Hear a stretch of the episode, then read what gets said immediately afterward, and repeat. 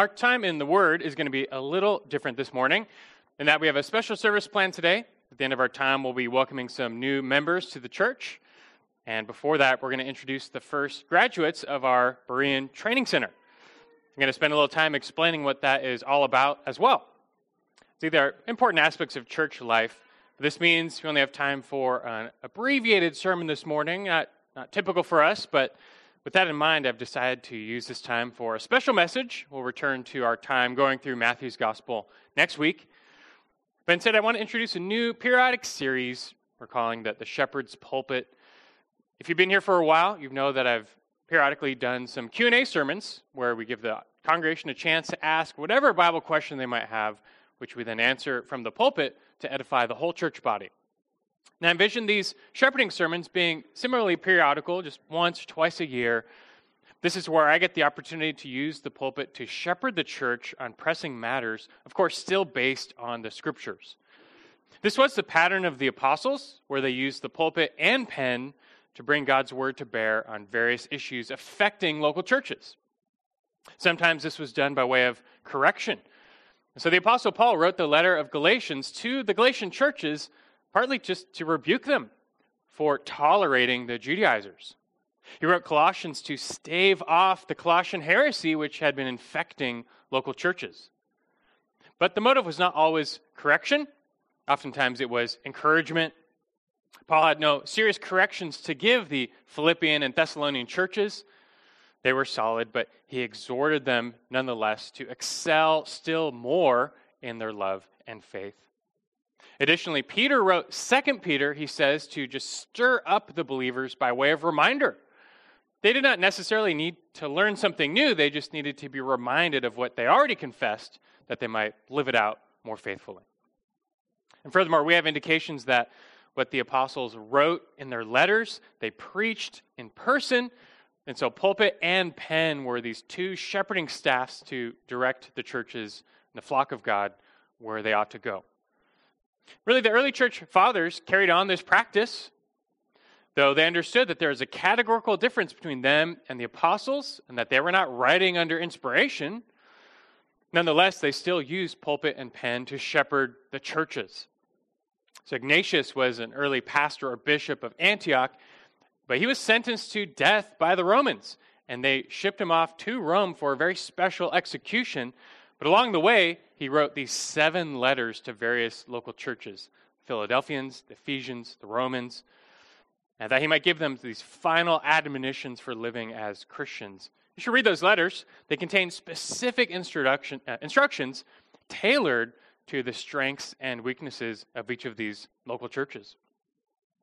I am certainly not an apostle or prophet, I'm not speaking or writing under inspiration, but I see the ongoing value of using pulpit and pen to shepherd the church on pressing issues. In fact, I've always done this, only now we're just calling it out with a formal label. The goal is not to insert my own cleverness or ingenuity, but just to take the inspired Word of God and bring it to bear on issues affecting our local church. Ordinarily, we're committed to use the pulpit for the systematic, expository preaching of the Scriptures. So I'm talking about going verse by verse through a book of the Bible, and that, that will never change. This really has the advantage of exposing us to the whole counsel of God, and it doesn't allow us to skip the hard or problematic passages. It's a good thing. But look, especially when we're in what, what's probably going to be like a seven year haul through the Gospel of Matthew, we might not see pressing issues that the church needs to hear from the Word for, for many years, like biblical parenting or conflict resolution or whatever. So it's helpful then to take quick detours and explore God's word as it relates to various shepherding issues. now, for this first message, I definitely don't have anything to say by way of rebuke or correction. rather, like Paul said of the beloved Philippian church, as I think about this church, and I know I speak for the elders, and my dominant thought is just one of thanksgiving. Just like Paul said of the Philippians in Philippians 1 3 through 5, I thank my God in all my remembrance of you, always offering prayer with joy in my every prayer for you all in view of your participation in the gospel from the first day until now. We would say amen to that. But even though the Philippian church was solid, Paul still told them in chapter 1, verse 9, to abound more and more in their love. Even though the Thessalonian church was solid, he still exhorted them to excel still more in their faith and love. And so, in the same vein, I felt just compelled to pass along an encouragement to this church to excel still more in its love and in its service. I want to tell you what just kind of brought this on my heart.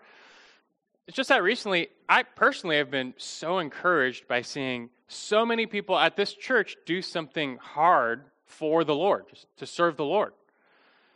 There, there's nothing new per se, but I've been blessed to see what seems like a, a string of servants sacrificially give, and not to serve their own interests, but just to serve that of the Lord and his people. You've got our Berean Training Center grads who just devoted two years to intense equipping that there might be men of the church to serve the local body. One of those men is now enrolled in seminary, uh, opting for not the path of ease, but struggle, that he might be further equipped to serve God and his people. You've got just that horde of VBS volunteers and especially those administrators who devoted tons of personal time, not for personal gain, but just to implant gospel seeds in little hearts. You've got the youth ministry staff who took vacation time to serve our kids on retreat. You've got the guys who do countless hours to improve our facility. Not sure if you saw the new landscaping out front. It didn't come from nowhere. It's just a couple of guys who saw something that needed to be done and just did it. And the list goes on. You've got all the community group leaders, all the children's ministry workers and administrators, prayer team, sound, praise, outreach. The list really does go on. But the point is, I have been personally uh, of late, especially encouraged by the service of our church body. And I just wanted to put a spotlight on that service that the whole church might receive the same encouragement and also exhort the church to excel, excel even more in that love by way of service. I'd love to see even more people receive the blessing that comes from doing something hard to serve God's people, not choosing the path of comfort, uh, but sacrifice for the name of Christ, however that might look. This is something we're all called by God to do.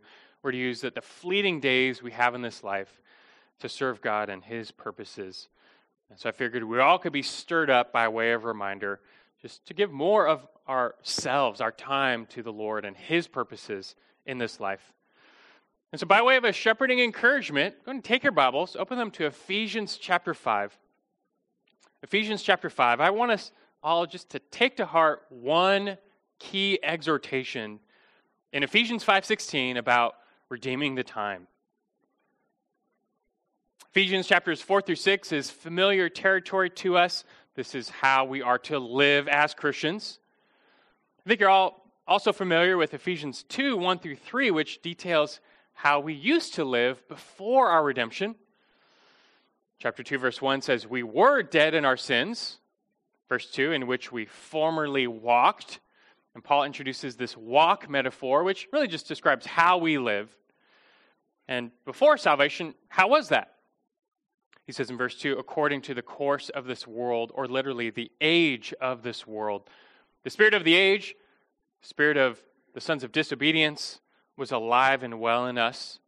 That spirit is itself governed by the prince of the power of the air, he says in verse 2, the devil and it's still at work among the sons of disobedience. Among them, we too all formerly lived according to the lusts of our flesh. That's chapter 2, verse 3. But thankfully, that, that is us no longer. We've been made alive by God in Christ. We've been given a new heart, a new nature, a new destination, all through this Savior, this one mediator we read about this morning, Christ Jesus. By faith in Him, We've been justified. We've been made citizens and heirs of the age to come. Until then, though, God's will is for us to now be conformed to Christ's image. Like Paul says in Ephesians 4 15, we're now to grow up in all aspects into Christ, the head. His image is to be forged in us. And so, as we have put off the old self, put on the new, which has been created in the likeness of God, chapter 4, verse 24. We are to now walk or live accordingly. And in chapters 4 through 6, he, he details what that walk or life looks like. How are we to live now as Christians? We're told in chapter 4, verse 1 to walk worthy, and chapter 4, verse 17 to walk holy, in chapter 5, verse 1 to walk in love, chapter 5, verse 8 to walk in light, and then in, lastly in chapter 5, verse 15 to walk in wisdom. And that gets us pretty close to the verse I want us to look at. Look at chapter 5, verse 15. It's the fifth of these walk metaphors, how we are to live as Christians in this age. He says, Therefore, be careful how you walk, not as unwise men, but as wise. He says, Take great care how you walk. Christian life involves great dedication. It cannot be treated like a passing hobby or even a part time job. It's meant to be this all consuming life lived for the sake of Christ. He says, Be careful how you walk, not as unwise men, but as wise. God's wisdom is needed for navigating this life in this age. And the next verse, we really get the, perfect picture of that wise living in, kernel form. And this is the, the one verse I want us to meditate on, verse 16. He says, making the most of your time because the days are evil. And for those of you who grew up on the King James translation, you, you know this phrase as redeeming the time. Redeeming the time. And I want us just to understand and then take to heart that one phrase. Making the most is one word in the Greek, ex agorazo. It's an intensified form of agorazo, which is the word for redeem or to buy. In ancient times, it was used to refer to purchasing an item. It was also used of redeeming a slave unto freedom. Redeeming is the literal translation, may not actually be the best translation because Paul is using it figuratively. Here, what is the object being redeemed? It's, it's not an object at all. It's, it's not a person being freed. It's, it's this abstract concept of time. Redeem the time. And that's not obviously something you can buy. But he's using the word metaphorically to speak of making the most of your time.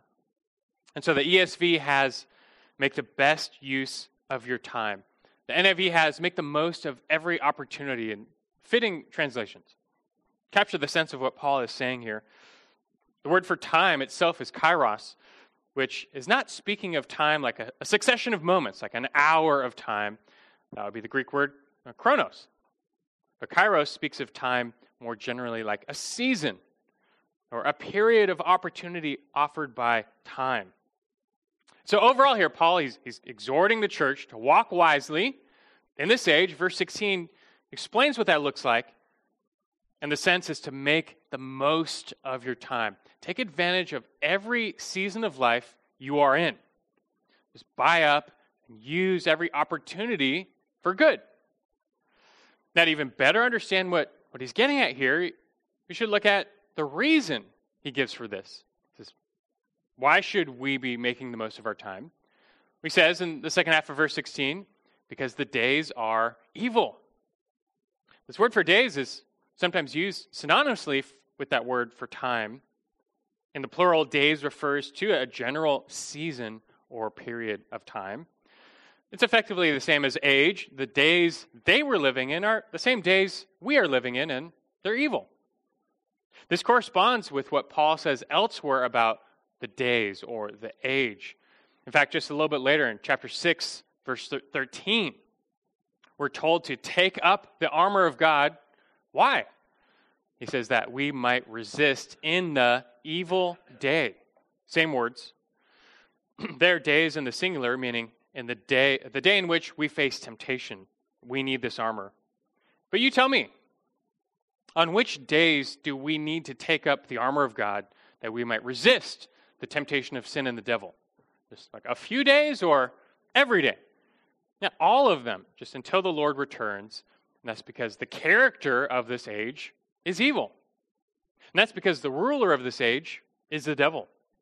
2 Corinthians 4 4, he's called uh, the God of this age, which simply means he's been allowed to subvert God's rule and propagate vast evil in this world. This is why Paul straight up describes our time, Galatians 1 4, as this present evil age.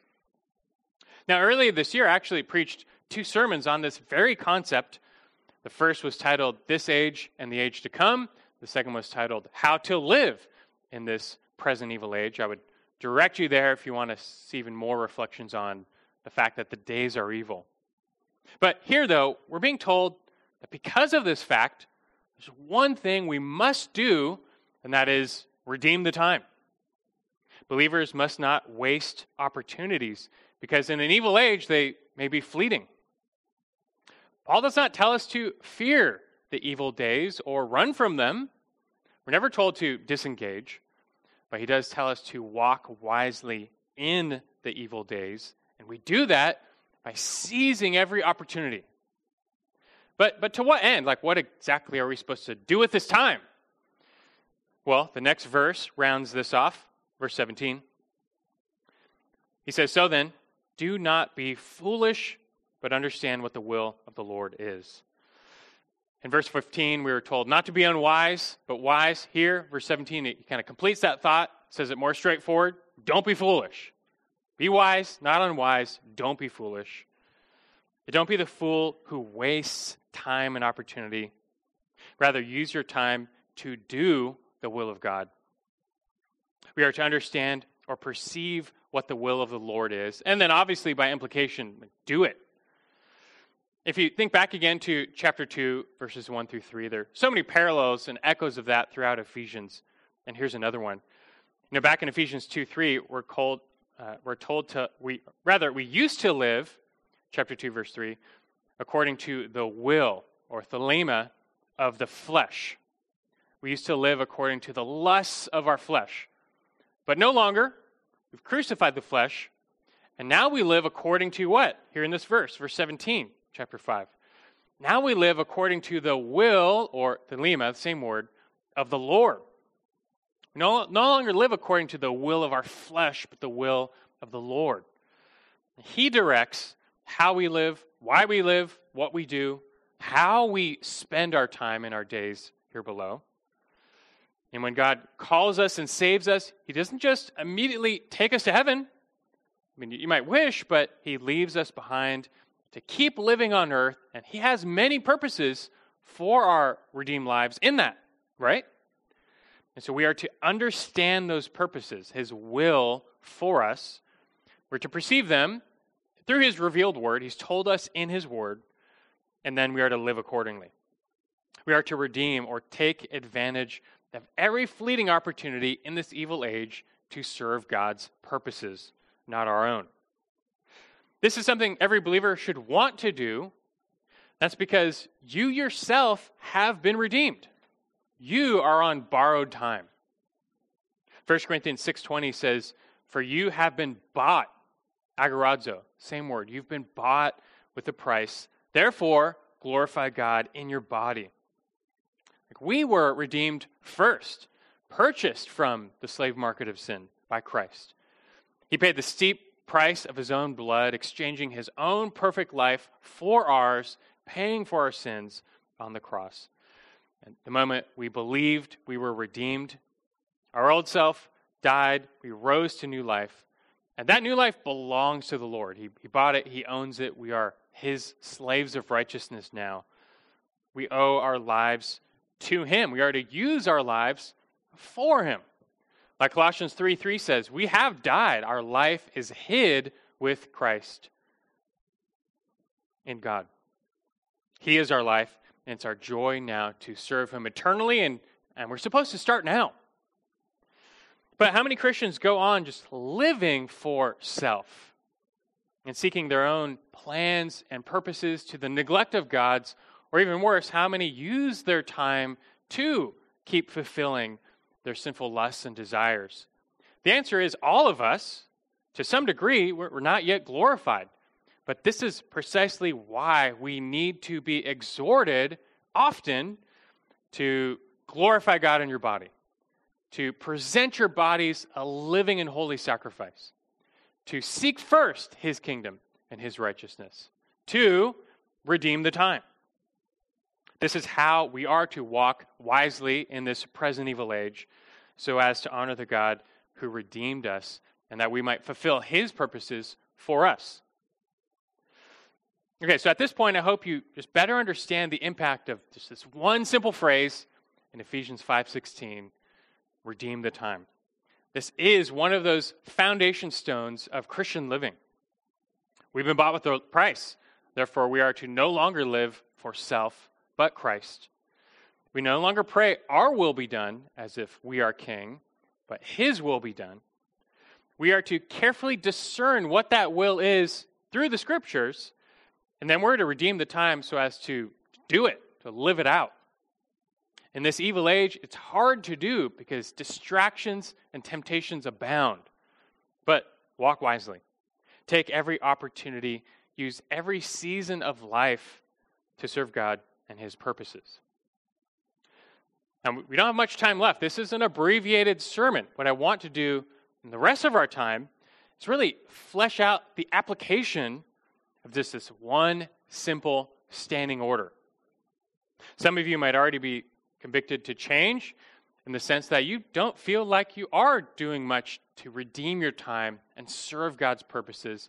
If that's the case, I would say, good. that conviction is good. Don't, don't silence it. Let it sit there. Let the Spirit convict and lead to change.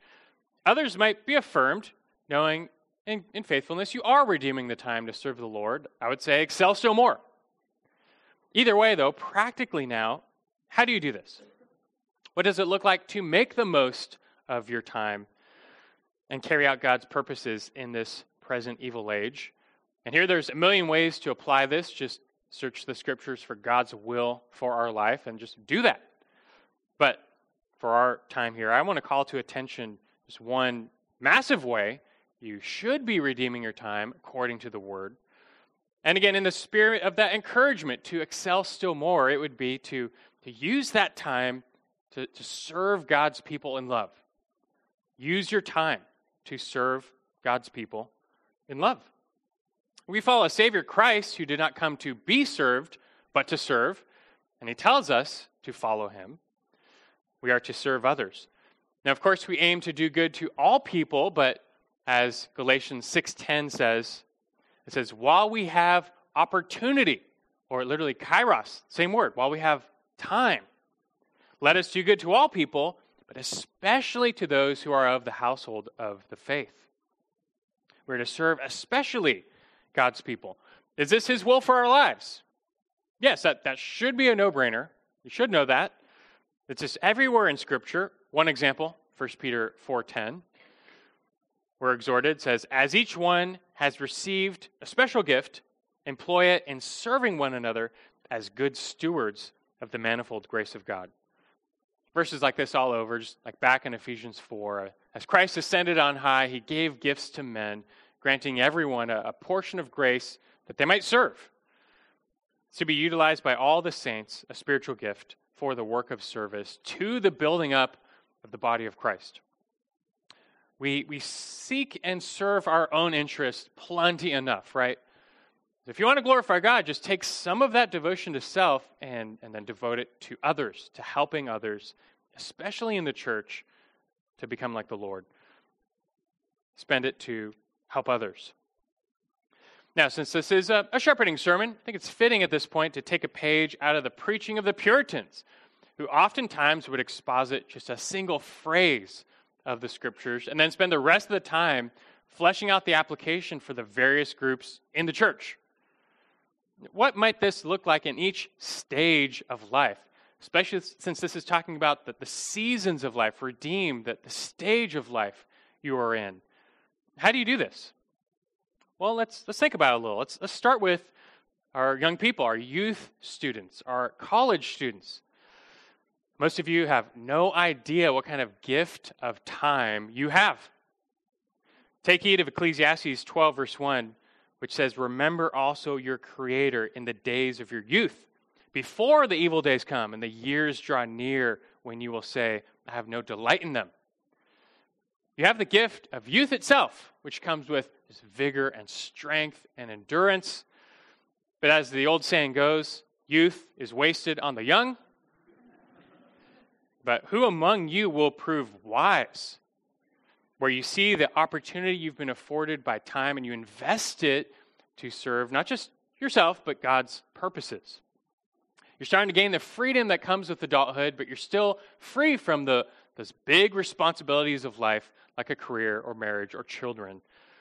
You don't yet ha- have great biblical knowledge, but you have time and energy. How can you use what you have to serve God's people? And so, why not? A million examples here, but why not just you know, seek out an older saint who can no longer mow their lawn or maintain their property, and you do it for them. You know, it's harder for those who are older to keep up with the unlimited energy of the toddlers in Sunday school, but you can keep up with them. Why don't you step in there and volunteer and serve? Look, you're not going to teach a class in the church. You're not there yet, but you have time, you have energy. How can you use it to serve the Lord? Let me talk to the singles of whatever age. I just hope you realize the blessedness of singleness talk about a season of life that comes with a unique opportunity to serve the Lord. Don't take that for granted. You trust God's will for marriage if that's something you desire. His timing is perfect. But in the meantime, redeem your time to serve the Lord in a way those who are married cannot. It's just like 1 Corinthians 7:33 says that the married they're concerned about the things of the world, how they might please their spouse. Their interests are divided but not so for the unmarried. They're free from those concerns. They're able to devote themselves entirely to the Lord's concerns. That doesn't mean they'll do it, they're free to do it. Now, what will you do with your time? You've got the chance to do something great for the Lord. One example of something great, why not go on missions? Short term, long term, get equipped, seek out an opportunity. Our young church has now its first seminarian, I'm still wondering who will be our first homegrown missionary. Or if you want to take a big step, do something hard for the Lord, why not get like ACBC certified? Learn how to biblically counsel others from God's word. That might take you years, but gaining such biblical wisdom will pay dividends. Just, just don't squander the freedom and flexibility afforded in your season of life. Now, for the married and parents, you have God's commands which divide your interests.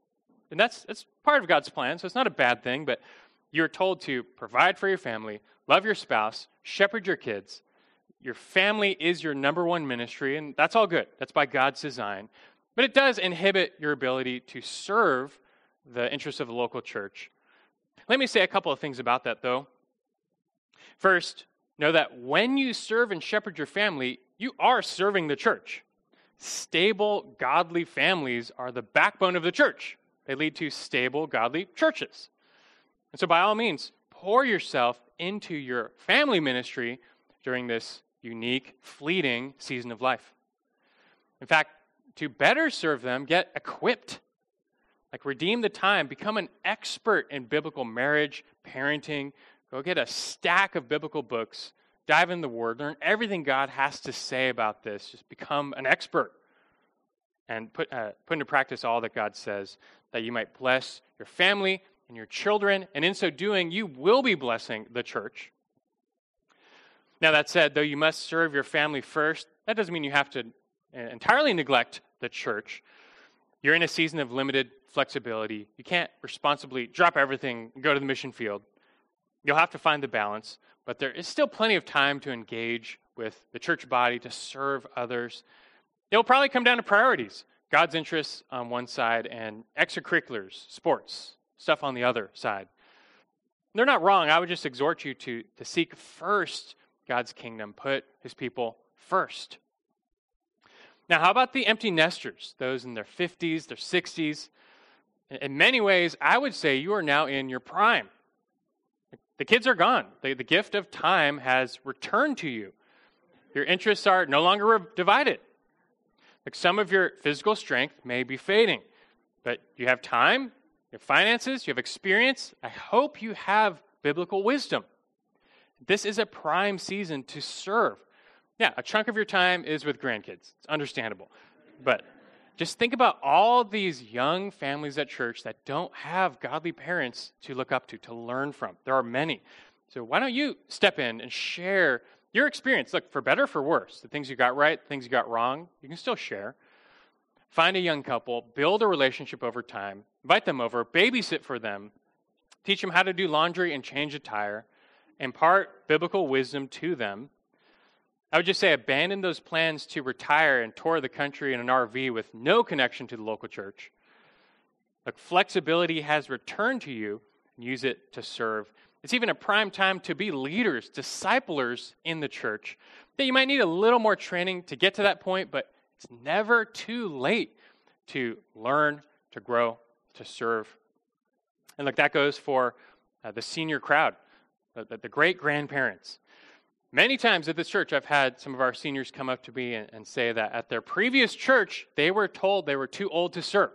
So they were dismissed, they were retired forcibly, they were no longer needed in church life.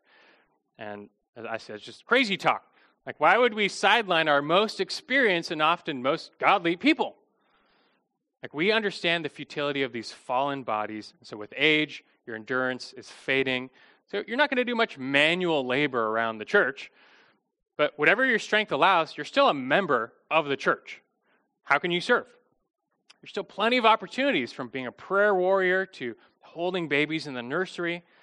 By this time, you're probably an excellent cook.